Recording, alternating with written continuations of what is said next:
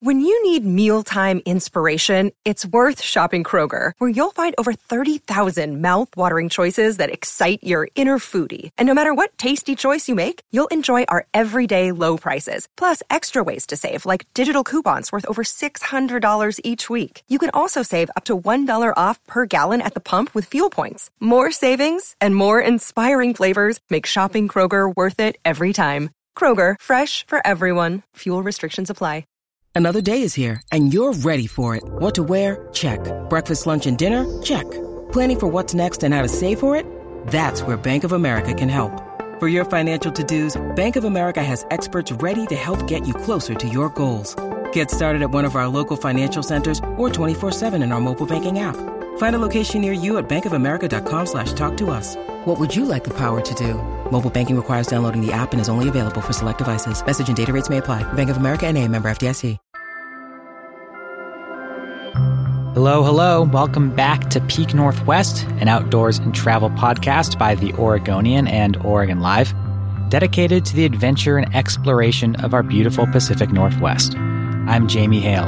And I'm Jim Ryan, and together we take you to some of the most beautiful and interesting destinations in our region, discussing where to go, what to do, and places to see.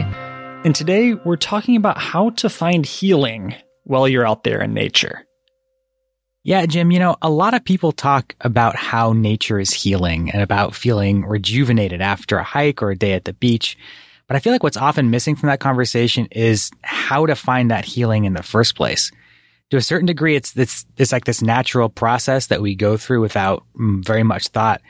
But as we're going to talk about today, there are often some barriers to truly opening ourselves up and accessing the healing properties that nature oftentimes offers us. Yeah, in, in, recent years, you know, there's been a lot of talk about, you know, forest bathing, uh, which is a translation of a Japanese practice. And forgive me if I slightly say it wrong here, but of Shinrin Yoku. Uh, and that practice has been used in a new therapeutic technique called forest therapy, uh, which is essentially a kind of psychotherapy done outdoors. And to tell us a little bit more about what that all means and how it can help folks, we actually have today with us a Portland based psychotherapist and forest therapy guide, Zoe Presley. Zoe, thanks so much for coming on the show. Hi, thanks for having me. Of course, excited to have you on here. So, I gave kind of my cursory understanding of all of this, and it's very surface level. This is obviously your area of expertise what is forest therapy? And is it the same thing as kind of forest bathing, that term we've heard tossed around a little bit? So it's similar. The, the term forest bathing is a translation from the Japanese Shinrin Yoku, what you mentioned earlier. And that refers to bathing in the forest atmosphere or taking in the forest through our senses. So it's sort of a poetic take um, it's it's really simply the experience of being in and connecting with the natural world, whereas forest therapy is considered putting into practice forest bathing as a nature-based intervention. So forest therapy is generally a guided experience that's facilitated by a certified practitioner. Uh, but it can also relate to ecotherapy, which refers to techniques or treatments that engage an individual's relationship with nature to improve mental or physical health. So you, you mentioned earlier mental health, but it can also relate to our physical well-being. And Zoe, a, a lot of us have, have, experienced this being outside in nature and feeling that, um, that sort of that healing energy to it. But how do you recommend people go about beginning to access some of that healing while they're outside? Forest bathing, forest therapy, they're intentional practices. And healing is much more likely to occur when we access our willingness to be touched by something greater than ourselves. So most of the time we go about our day, we're in our own heads, we're doing tasks and getting things done. This is more of being intentional to enter into a space for healing. I also recommend putting away devices, which although they can help us in so many ways in our life, they can also distract us from being fully present, especially with our sensory experiences. I also recommend that folks move slowly. So you have time to focus your intention on the minutia of surroundings. Know, sometimes our attention is captivated by significant things or, you know, encounters with animals or incredible vistas. But if we move slowly, there's more opportunity to notice the smaller things happening and also being quiet so that the sounds of your own voice and body movements are less likely to drown out the sounds of nature. And also lastly, to notice how your mind and your body and your feelings are, are responding moment by moment, to be perceptive to the subtle shifts in how you feel. Because, you know, healing happens often subtly. We might notice just a change in the way that our body feels or a subtle change in our mood. And if we are not paying attention to those subtle changes, we might not even realize that healing is happening. I really love what you said there about slowing down, about turning off the devices, you know, taking out the headphones. I think that's that's something that's really difficult for a lot of us people. You know, we want to accomplish something on a hike. We want to get to the end as fast as we can, or beat a personal record, or you know, treat it kind of like a workout in a gym. Um, but it seems like that can really be a barrier to opening up and accessing some of those healing properties of nature. I'm wondering, Zoe, what are some of these other barriers that might block people from accessing some of that healing while they're out there? I think it can be scary sometimes. You know, scary to have to to be paying attention and you know, to our body, to our feelings, to our surroundings. We are a culture that's habituated towards distraction. So it can it can feel overwhelming to to really slow down our attention and really focus on what's happening.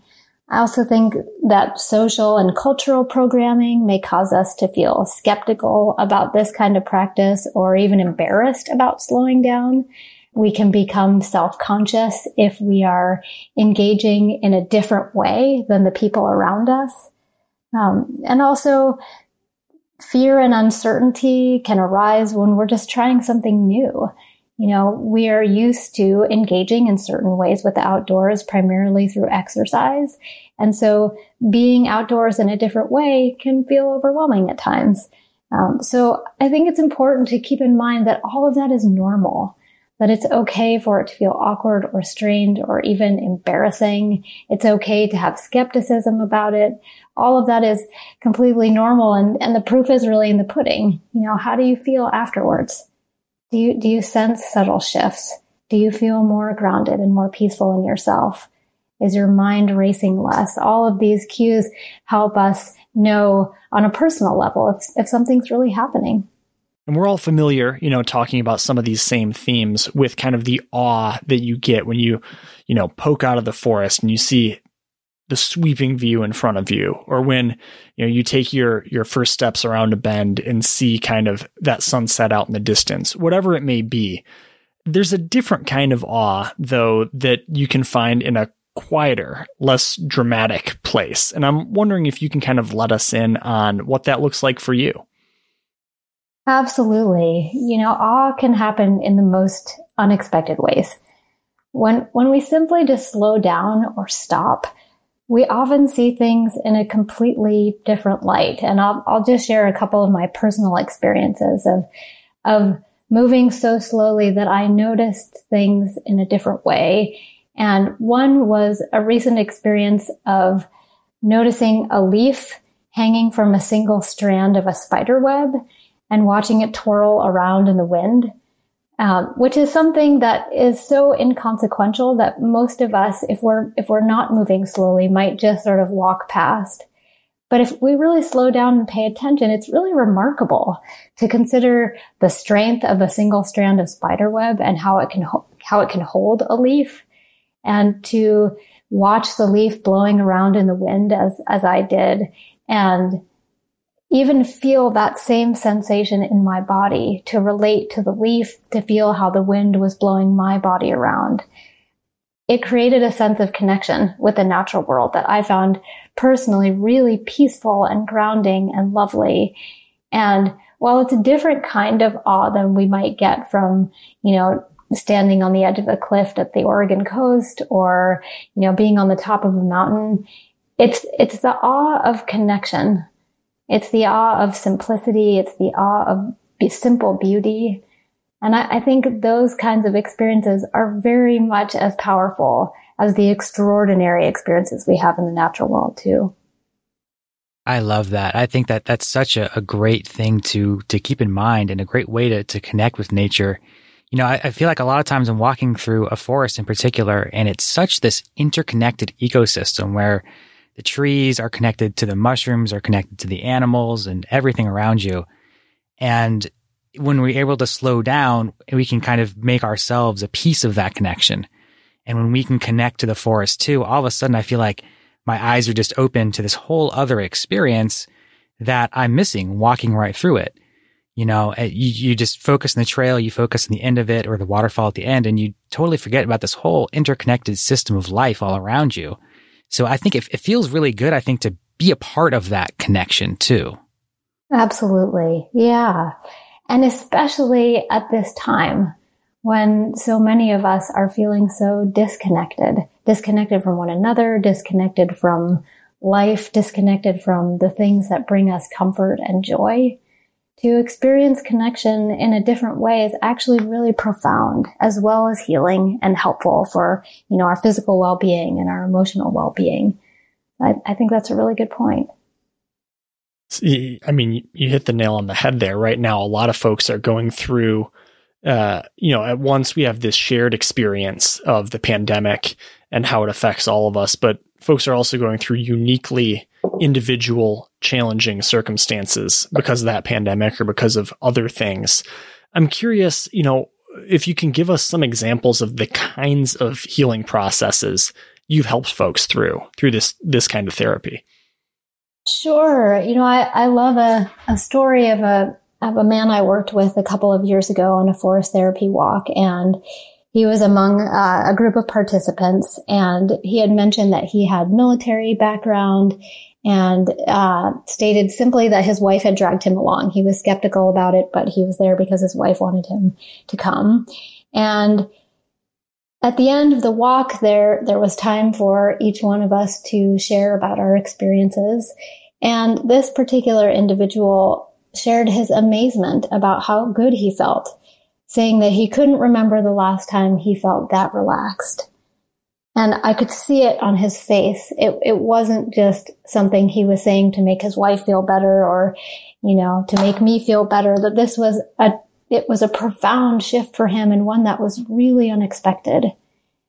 You know, sometimes we are hoping for our healing experiences to be extraordinary, you know, on on a, on a large scale, some big change.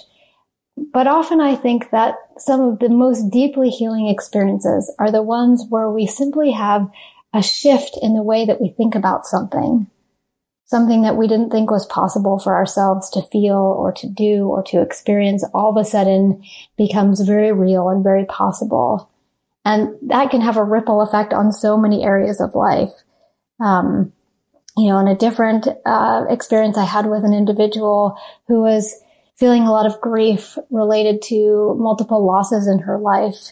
And on a particular forest bathing walk, she was able to release her grief into the trees, into the forest.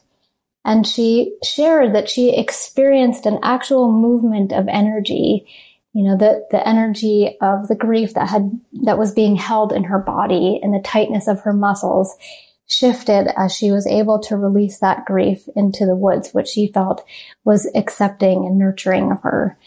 And so again, these are subtle, but also very powerful shifts that happen in the way that we feel and the way that we think and the way that we walk through life.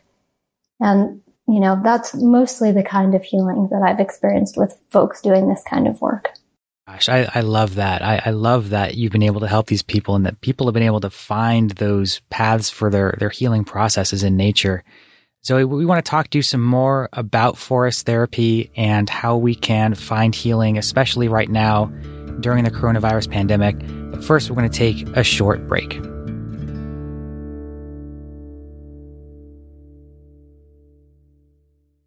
Okay, we are back talking to Zoe Presley about forest therapy and finding healing in nature. You know, Zoe, as we've been talking to you, I, I feel like I've been transported to like a mossy winter forest mm. and just like surrounded by all of this life. And I feel like that's one of the, the great things about hiking, um, especially in a forest or other kinds of ecosystems, just being sort of held by and surrounded by all of these different life forms. And it strikes me that right now during this pandemic, when a lot of us have felt so isolated and so alone, it can be really nice to open up and be held by these other life forms in nature. So I'm wondering if, if you could talk a little bit more about, you know, looking ahead to 2021, um, as people kind of shift out of maybe being in survival mode and start looking to doing some of the healing from what's, I think, quite frankly, been a traumatic year for a lot of people you know, how does forest therapy help people specifically with some of the things we've been going through over the last year? Yeah, absolutely. So, one of the things that I've been thinking about is how, as a culture, we are habituated towards rushing, being stressed out, continually moving. And this pandemic has forced so many of us to stay put and in, in some cases slow down, but not out of choice. And, you know, there's been a lot of statistics coming out about depression and anxiety being on the rise over this year. And as the pandemic, you know, is, there's a, there's a light ahead, but, you know, the pandemic is still going to continue into 2021. And I think part of what forest bathing offers is an element of choice in slowing down. Rather than focusing on the limitations that the pandemic has been imposing on our lives, we, we can choose to enter into a space of stillness and seek these moments that we've been talking about awe, inspiration, and calm. And so I think there's something intrinsically empowering about choosing to slow down and or stop versus feeling like we have no choice or we're being told or we're being imprisoned in our circumstances. Um, I think also forest bathing is an activity that just easily complies with the safety measures recommended by our public health officials. It doesn't require being in pr- close proximity to others, but it can happen in groups. It's adaptable for any season as long as participants are dressed accordingly. Um, and while it can be helpful to have a guide to support the process of staying connected to the natural world, most of the activities can be easily self-facilitated. And there's a number of resources online. If, if someone were to just Google forest bathing activities or practices, you could find a lot of suggestions. There are books that can help a person, you know, get inspiration for different things to try. Um, but I, th- but again, I think that forest bathing can be a powerful activity to help us re-emerge in many cases from you know, the depression, from the sadness, from the isolation, and remember that we are connected, even when we don't feel like that's the case. And, you know, like you touched on, Zoe, the pandemic has forced a lot of people to stay close to home. And, you know, I really like what you said about choosing to slow down rather than simply just being forced to stay there. But do you have some advice for people who want to go find some healing time in nature that is simply close by? Absolutely. Yeah. So, you know, the name might indicate otherwise, but forest bathing actually doesn't require a forest at all. Um, forest bathing, because it's primarily a sensory activity that involves intention and mindful connection, can happen with a houseplant it can happen with a pet. It can happen with any living thing or, or even a rock. That any, anything that is derived from the natural environment can create an opportunity for connection, for stillness, for having a sensory experience. And so we can have a forest bathing experience in our living room, you know, certainly on our, on our, in our backyard, on a, um, a balcony of an apartment. Uh, it can happen literally anywhere. And so that point I think is really important to remember that while it can be nice to go out into nature to visit a park or a natural area, we can have really profound experiences of noticing how our body feels, noticing aspects of other living things, just, you know, even within our own homes. And, you know, that said, Zoe, do you have any favorite places to go, you know, close into Portland that you find especially rejuvenating? For me personally, it's really more about the mindset than the particular place. I have found really deep moments of joy and connection in, in city parks, out at the beach, um, in forest parks, certainly. But I feel like, you know, I, have been in exquisitely beautiful places. And if my mindset has not been in alignment with forest bathing and mindful awareness, then I've missed out on what's happening, what's happening to me, what's happening around me. So I personally feel like it has a lot less to do with where I am than my intention to be present and to focus on what is in my immediate environment. I love that. That's that's I think a great reminder for all of us, um, whether we're you know headed out to Crater Lake or climbing mountains or just walking around our backyard or our neighborhood or like you said, out to Forest Park. There's so many places to go, but the intention, our mindset is the important thing. Zoe, um, before we let you go, is there anything else you wanted to offer in terms of advice to people who maybe wanted to try this out and, and get started in finding that more of that healing place with them as they go out into nature? I would recommend that people do try to experiment with a variety of different environments to connect with. So you might start in your own backyard or with a house plant. Then you might go to a different environment, you know, with the intention to similarly connect and see how it feels differently in, in your body, uh, in your mood, uh, in your mind. Um, I think it, it, it can be really helpful to just notice even very subtle shifts and subtle changes in how your your the, the combination of your environment and your mindset create that experience for you. That's perfect. Zoe, thank you so much for coming on and talking with us today. Um, and for anyone who wants to learn more about Zoe's practice or about forest therapy, we will throw some links in our show notes.